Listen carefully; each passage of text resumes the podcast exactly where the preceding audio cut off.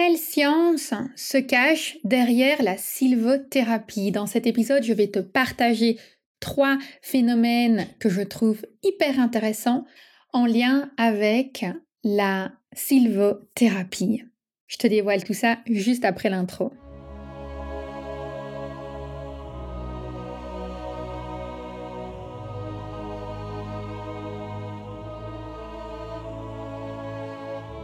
Bienvenue sur le podcast Métasensoriel, un espace qui allie science et spiritualité, conscience et subconscience, visible et invisible, afin de vous emmener à la conquête d'une vie pleine de sens. Ensemble, nous explorons toutes les dualités de l'univers qui nous poussent vers une meilleure connaissance de nous-mêmes, des autres et de notre environnement.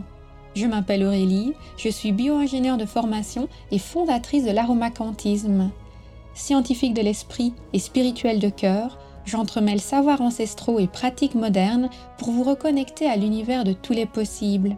Chaque semaine, je vous mets au défi d'affiner votre intuition pour mieux écouter, comprendre et ressentir les énergies de la nature.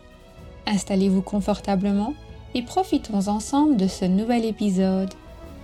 Tu as peut-être déjà entendu parler des bains de forêt japonais.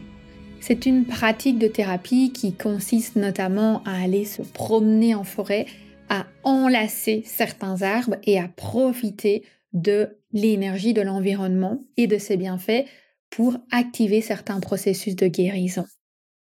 Et dans cet épisode, j'avais envie de te partager trois faits scientifiques que je trouve très intéressants dans le domaine à la fois quantique, vibratoire, mais aussi olfactif, de ces fameux bains de forêt. Alors, je ne suis pas spécialisée en sylvothérapie. Moi, je regarde ça d'un point de vue quantique et je suis certaine qu'il y a encore plein d'autres faits hyper intéressants sur la sylvothérapie. Si tu en connais, je t'invite à venir les partager dans les notes de cet épisode. Donc, sur mon site internet aromacantisme.com slash 6.5 aromacantisme.com slash 6.5, il y a une session discussion. Et je t'invite à aller y partager peut-être tes expériences que tu as eues dans le domaine de la sylvothérapie, à te présenter si tu es un sylvothérapeute, à nous dire quels sont les arbres qui te font le plus vibrer.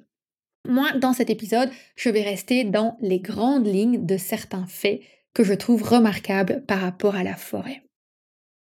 On va commencer par un fait qui est en lien avec les molécules aromatiques. Donc il y a évidemment plein d'arbres qui possèdent des molécules aromatiques. On a des huiles essentielles de sapin, on a aussi des huiles essentielles par exemple d'eucalyptus qui proviennent des feuilles, on a, on a plein de sortes d'arbres dont les feuilles émettent des huiles essentielles et on a aussi des huiles essentielles qui proviennent du bois et qui proviennent de l'écorce.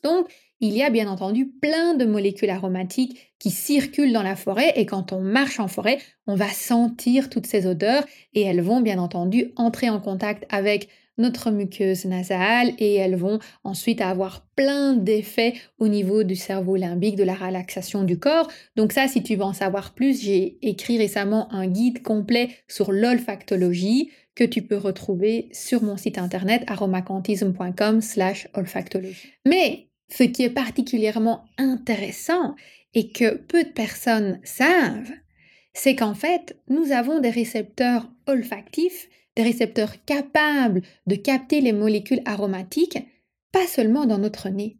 Nous en avons sur différentes parties de notre corps, y compris au niveau de la peau et dans les mains.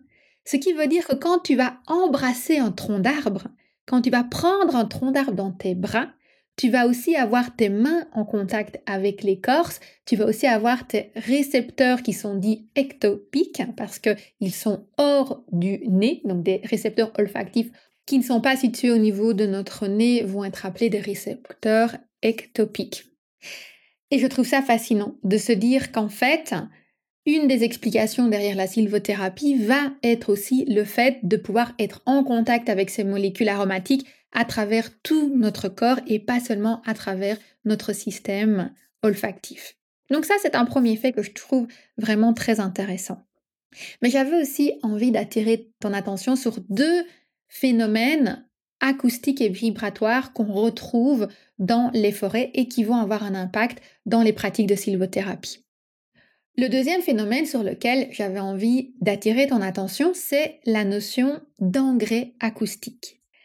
Alors il faut savoir qu'il y a un scientifique vraiment remarquable, Ernst Zürcher, je ne le prononce peut-être pas correctement, j'écrirai son nom dans les notes de cet épisode si tu veux pouvoir le découvrir. Il s'agit d'un ingénieur forestier suisse, docteur en sciences naturelles et aussi professeur, qui a mis en place plein de travaux de recherche sur la vibration des forêts, sur les champs électromagnétiques au sein des forêts. Et une des grandes découvertes, ça a été de montrer que le chant des oiseaux influence la croissance des arbres. Donc les oiseaux, quand ils chantent, ils vont induire des vibrations et ça va euh, engendrer des changements au niveau des saisons. En fait, les oiseaux, d'une certaine façon, de par leur chant, vont contribuer l'alignement des biorhythmes des arbres et de la nature. Donc quand tu vas te promener en forêt, eh ben, tu vas aussi toi pouvoir, grâce à tous ces sons, toutes ces vibrations, t'aligner à cette énergie du printemps, t'aligner à cette énergie de l'été, t'aligner à cette énergie de l'automne et vivre en harmonie avec la nature. Et pour moi, ça c'est une des plus grandes forces de la sylvothérapie, c'est de vraiment apprendre à vivre en harmonie avec la nature et à aligner notre propre énergie au biorhythme de la nature. J'en parle tout le temps au sein de l'aromacantisme, c'est super important.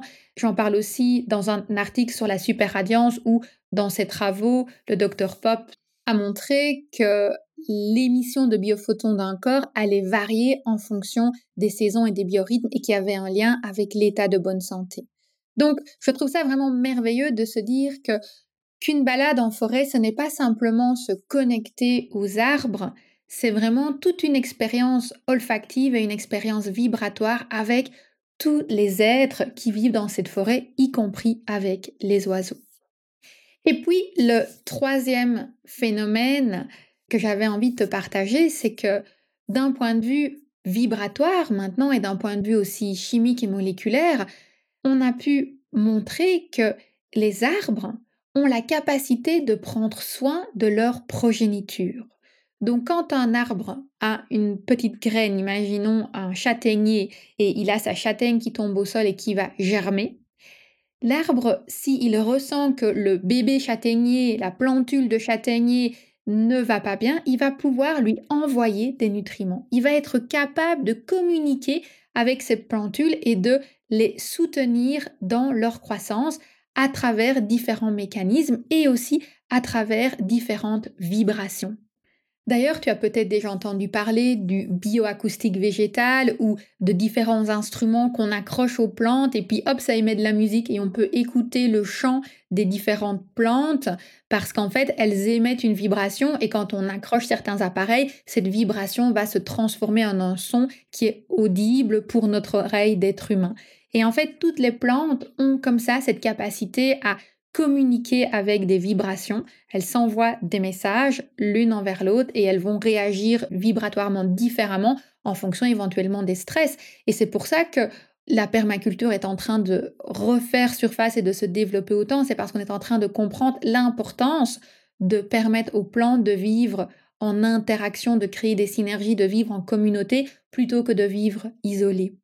Car elles s'entraident, mutuellement grâce à leurs vibrations. Et forcément, nous, quand on va se promener en forêt, même si on ne les ressent pas toujours d'un point de vue subtil en fonction de nos sensibilités, on est quand même soumis à ces vibrations qui vont venir nous stimuler et nous apporter du bien-être et contribuer à notre santé. D'où le fait de pratiquer la sylvothérapie si tu connais une personne qui pratique la sylvothérapie ou peut-être qui ne croit pas en la sylvothérapie, je t'invite à lui partager cet épisode pour pouvoir faire rayonner cette thérapie qui est tellement bénéfique pour nous en tant qu'êtres humains, mais aussi pour la nature. Et si tu as déjà vécu des expériences avec la sylvothérapie, je t'invite à venir nous les partager dans les commentaires de cet épisode sur aromacantisme.com slash 6.5 aromacantisme.com slash 6.5 Je lis tous les commentaires et j'adore apprendre aussi de vos expériences.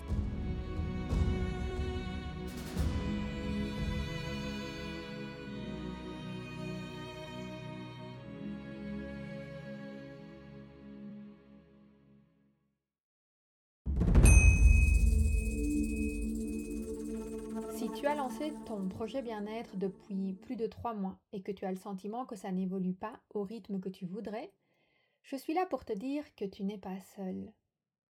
Cette sensation d'être freiné avant même d'avoir réussi à faire décoller son business, c'est ce que j'appelle le syndrome post-entrepreneurial. Les symptômes Sentiment de solitude, manque de légitimité, perte de confiance en soi, difficulté à gagner en visibilité et surtout dépendance financière d'un job alimentaire. Cela se traduit par une incapacité à se démarquer, à innover. Et pire encore, cela bloque totalement le bouche à oreille.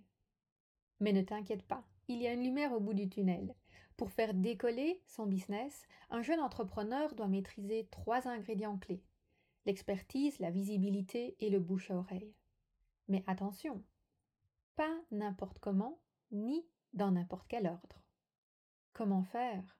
Je t'explique tout ça dans une masterclass offerte intitulée Comment booster ton expertise, ta visibilité et le bouche à oreille en 90 jours. Tu y découvriras notamment la méthode coup de cœur et les quatre phases du marketing d'âme à âme pour asseoir ton expertise et gagner en visibilité grâce au bouche à oreille, les secrets d'un entrepreneuriat prospère et les six compétences à maîtriser absolument pour construire un business résilient et évolutif. Les enjeux associés au syndrome post-entrepreneurial qui bloquent les coachs et les thérapeutes après le lancement de leur activité. Et pour finir en beauté, je t'y partagerai les trois phases et les neuf étapes de transformation psycho-énergétique que j'enseigne à mes clients pour accélérer leur succès professionnel.